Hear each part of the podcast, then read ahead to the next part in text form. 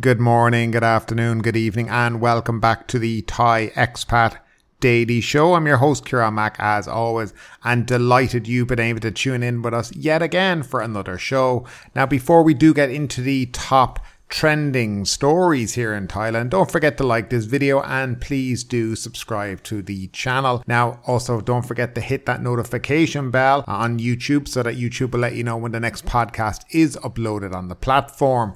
Now, if you like listening to us on a podcast player, you can look down below in the description and you will find a link that will take you to a vast array of podcast players. And I note that the podcast players have been getting a lot of hits recently, so thank you very much to the people who are subscribing. And finally, if you like the show, if you want to, well, support the show, you can do so by looking down in the description. You'll find a link to buymeacoffee.com and you can do it through all that. So before we do jump in, quickly just to let people know that later on tonight we are going to have a live stream and we're going to talk about the stories that have come up in this podcast and look through your comments in the comment section and go through them. So if you have any questions, anything you want to ask, please join us for that live stream later on tonight.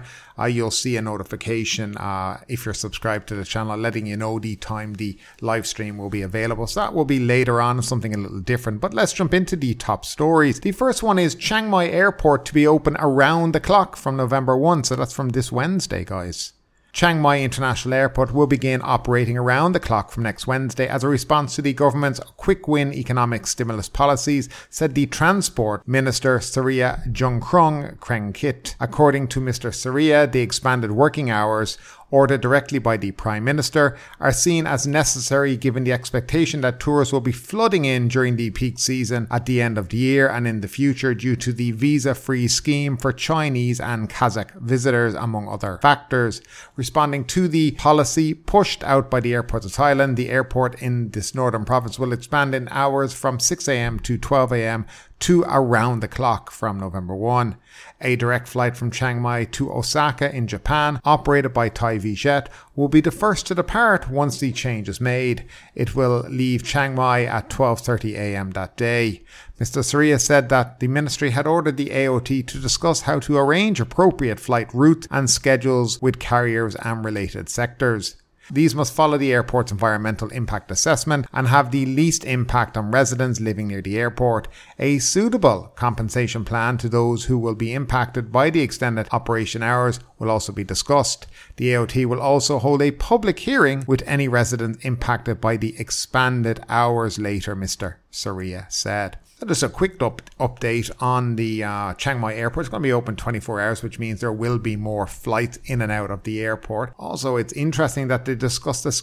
It's there to, for the quick stimulus policies that are going to be coming in and forcing people to come into the airport and building Chiang Mai up. Now, there's no mention whatsoever of sorting the air quality out and the burning that goes on there pretty much between January and April. And that pretty much gets rid of any kind of tourism that's up there during this peak time. So it will be interesting with all this push for more flights and more connectivity, what exactly are they going to do about the air? Because people aren't going to go there if you can't breathe. And as we know from last year, this was a huge, huge problem. And they forecast it to be even worse this year. So, lots of flights, fantastic. But if there's no tourists coming in because, you can't breathe, that seems to me is going to be an issue that needs to be resolved very quickly. And the government have yet to even mention that. But we'll move along to the next story. New task force to tackle organised crime. The Department of Provincial Administration, that's the DPA, has formed a central task force to step up enforcement of laws against an array of criminal offenders ranging from drug traffickers to nightclub operators exceeding their closing time. The new nationwide operation will start, again, November 1 and is part of a core policy introduced by the Interior Ministry, Anutin Charnvirakul, to ensure law and order, said Sutthipong Juljarern, the ministry's permanent secretary. Each province may also set up its own task force to support the central unit, which will work around the clock on the new operation, he said during a video conference with provincial governors on Saturday. Core responsibilities of the new task force included inspecting night entertainment businesses to ensure they strictly comply with closing times, enforcing the minimum age for patrons, prohibiting drug use in such establishments, and banning weapons and gambling on premises, he said. Any entertainment businesses now operating without proper permits will definitely face a tough crackdown, Mr. Sutthipong said. The task force will also support the ministry's nationwide suppression of mafia-like criminal activity by keeping a close eye watch on those who are now named as influential figures. Mr. Anutin ordered officials to compile a database of influential crooks nationwide following the murder of a police officer at the home of an influential Tambon chief and construction billionaire in Nakhon Pathom province.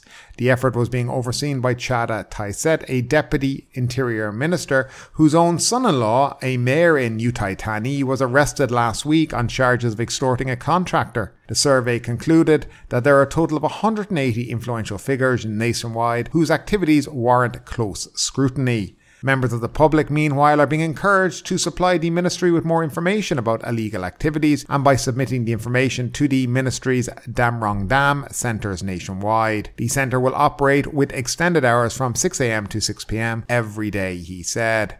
As well, he said more security checkpoints will be set up as more intelligence is gathered on illegal activities, namely drug trafficking, human trafficking, illegal weapons handling, gambling and more.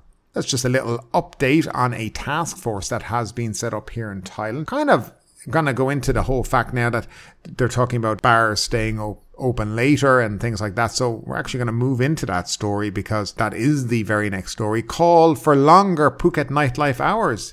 Phuket tourism operators have asked the government to extend the operating hours of entertainment venues for at least 3 months to monitor the outcome, allocating enough personnel to ensure tourism safety. The operators want to keep entertainment venues open until late at night as Phuket welcomes many visitors who come for the nightlife, said Thanet Tamprika, president of the Phuket Tourism Association.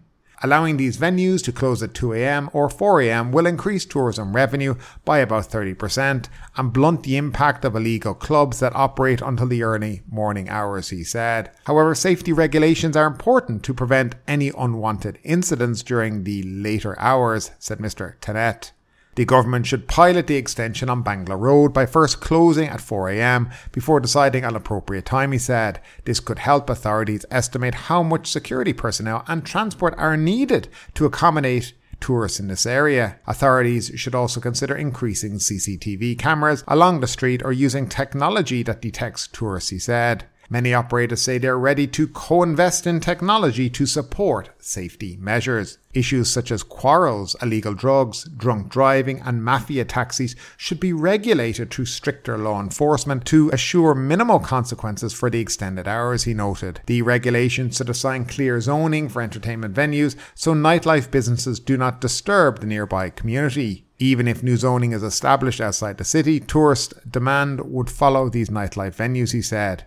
Most nightlife venues on Bangla Road have reopened, but income still lags 2019 levels, partly because the number of foreign tourists has yet to fully recover. Foreign arrivals to Phuket are expected to tally 7 to 8 million this year, less than the 10 million recorded in 2019. After the Phuket Expo facilities were changed from an international convention centre to a quarantine centre, according to the Public Health Ministry earlier this month, Mr. Thanet said this plan did not make sense for the tourism province. He said the old plan to build a convention centre that can attract large events would bring more benefits in the long run. Mr. Thanet said all hotels, city halls and convention centres could be converted into temporary quarantine areas whenever a health emergency occurs. He said tourism operators already voiced their opposition to their MPs and the provincial joint public and private sector consultative committee. If there is no update from the Public Health Ministry, tourism operators will submit a letter to call for a policy revision, said Mr. Thanet. So this has been on the cards for quite a while. There's been calls, and I think the Interior Ministry has been discussing this, that allowing places to stay up until 2 a.m. first to see how it pans out. And it wasn't just Phuket they had discussed, but they talked about Pattaya, Bangkok and Phuket and kind of major tourism hubs. The 4 a.m. thing has kind of been a thing that's been floated now for a while. So let's kind of jump into the 4 a.m. thing. Most places on Bangla Road are open till 4 a.m.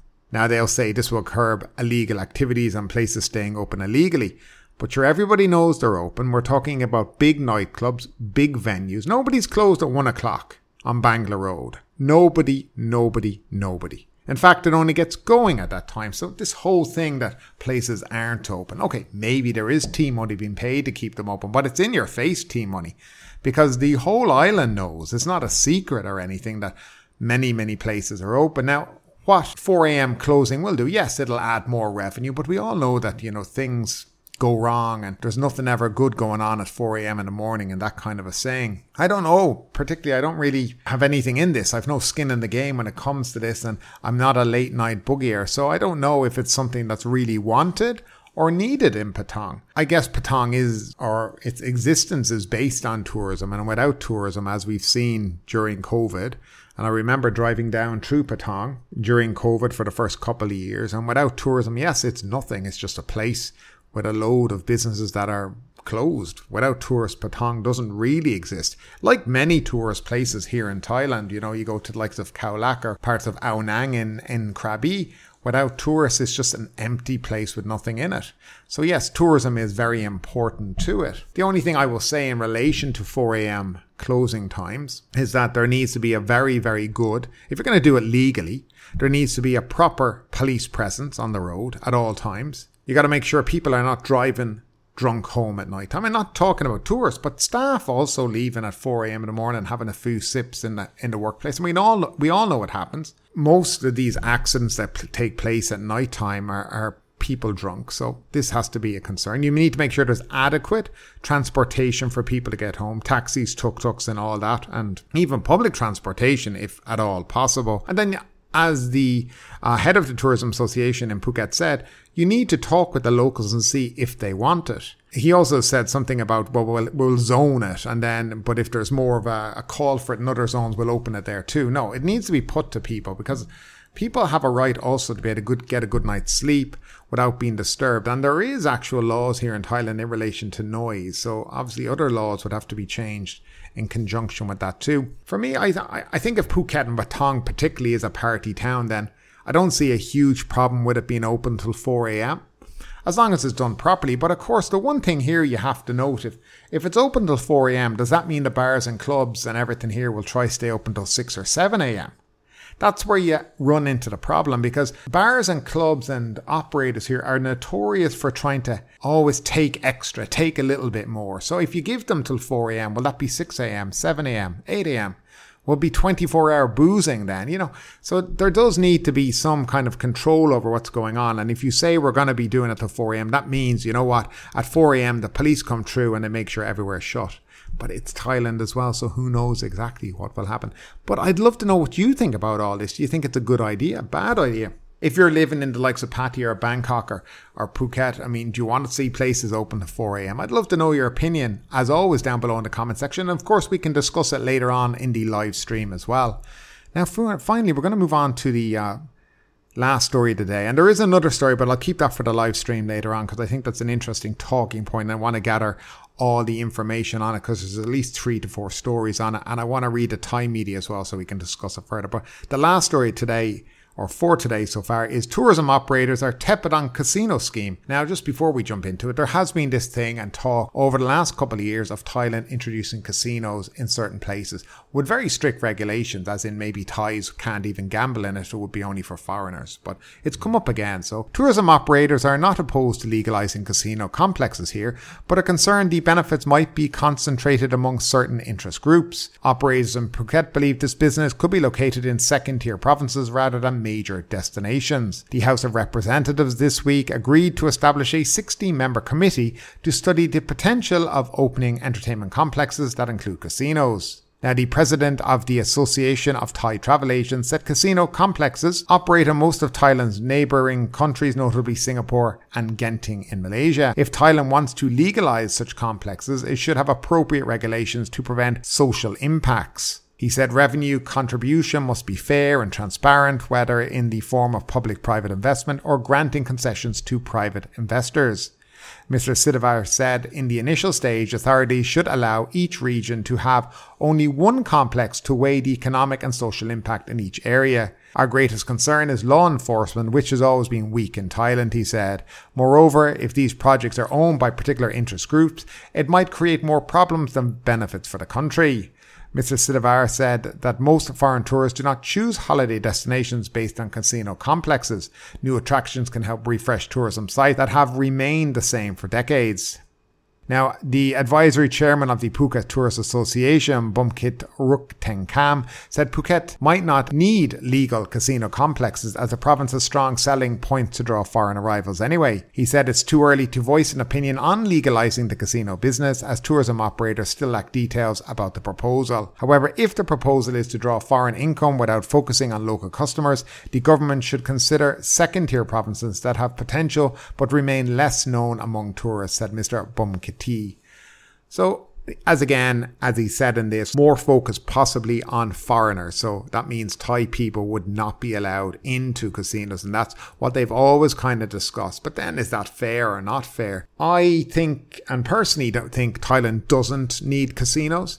I think gambling has destroyed many a family, many a person, ruined many a life. And, you know, there's not the ability for somebody to have self-control when it comes to gambling and casinos. And I think possibly it's just something Thailand doesn't need. If people want to gamble, I think there's plenty of areas within Southeast Asia where you can go if you want to gamble. You know, you can go to Singapore, you can go to Malaysia, I think you can go to Cambodia and Vietnam, and of course you can go to Macau. So there are lots of places for gambling. I don't think Thailand needs this. I think it's something it should just stay far away from, and that's just my opinion. But I'd love to know what you think about it, as always, down below in that comment section. And any of the stories we did cover today, please leave your comments down and we'll talk about them later in the live stream. But that's it for now, folks. Thanks for tuning in. As always, we'll be back later on this evening with the live stream where we can chat more about these stories, and I'll follow up with another story about Phuket later on this evening. Anyway, thanks for tuning in. As always, stay safe out there and have a great day.